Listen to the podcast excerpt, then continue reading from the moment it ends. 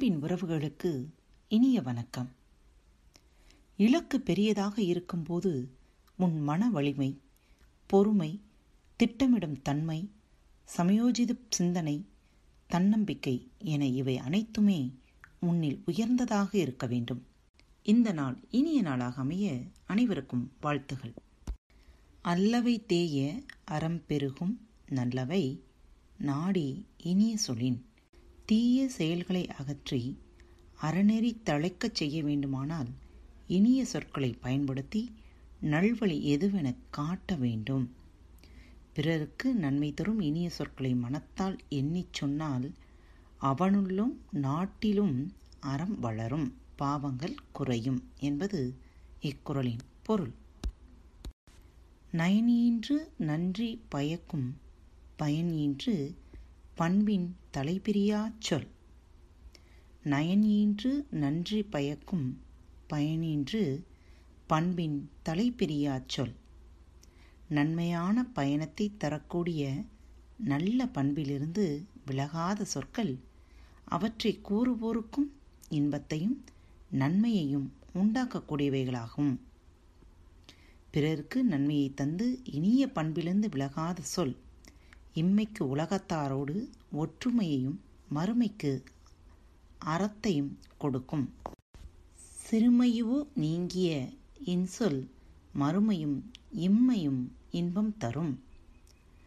சிறுமையுவோ நீங்கிய இன்சொல் மறுமையும் இம்மையும் இன்பம் தரும்.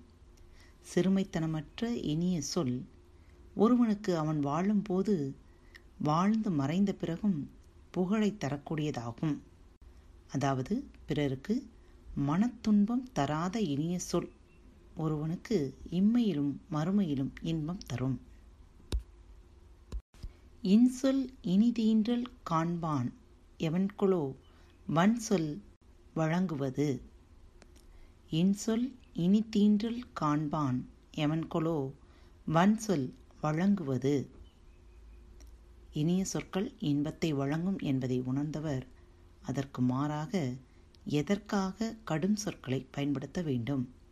பிறர் சொல்லும் இனிய சொற்கள் இன்பத்தை தருவது என்பதை உணர்ந்தவர்கள் பிறருக்கு தனக்கு துன்பம் தரும் கடும் சொற்களை பேசுவதால் என்ன பயன் கருதியோ என்பது குரலின் பொருள். இந்த குரல் மிகவும் பிடித்த குரல்.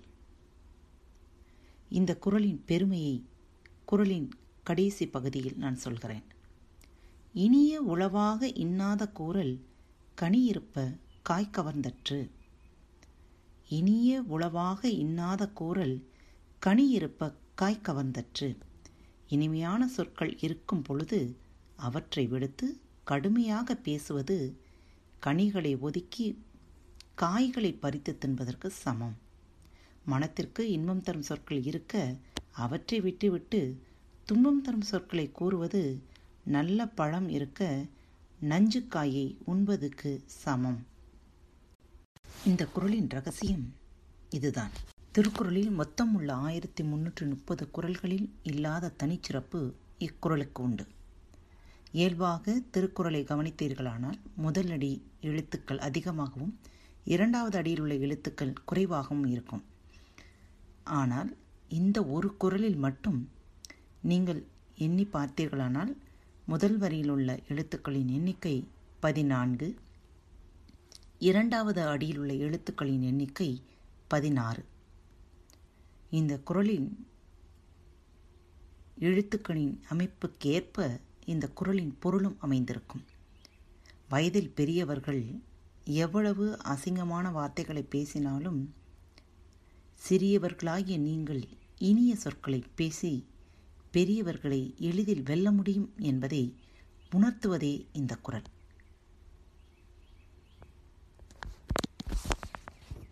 இந்த நிகழ்ச்சியை கேட்டு ரசித்துக் கொண்டிருக்கும் ஒவ்வொருவருக்கும் மனம் நிறைந்த வாழ்த்துக்களும் நன்றிகளும்.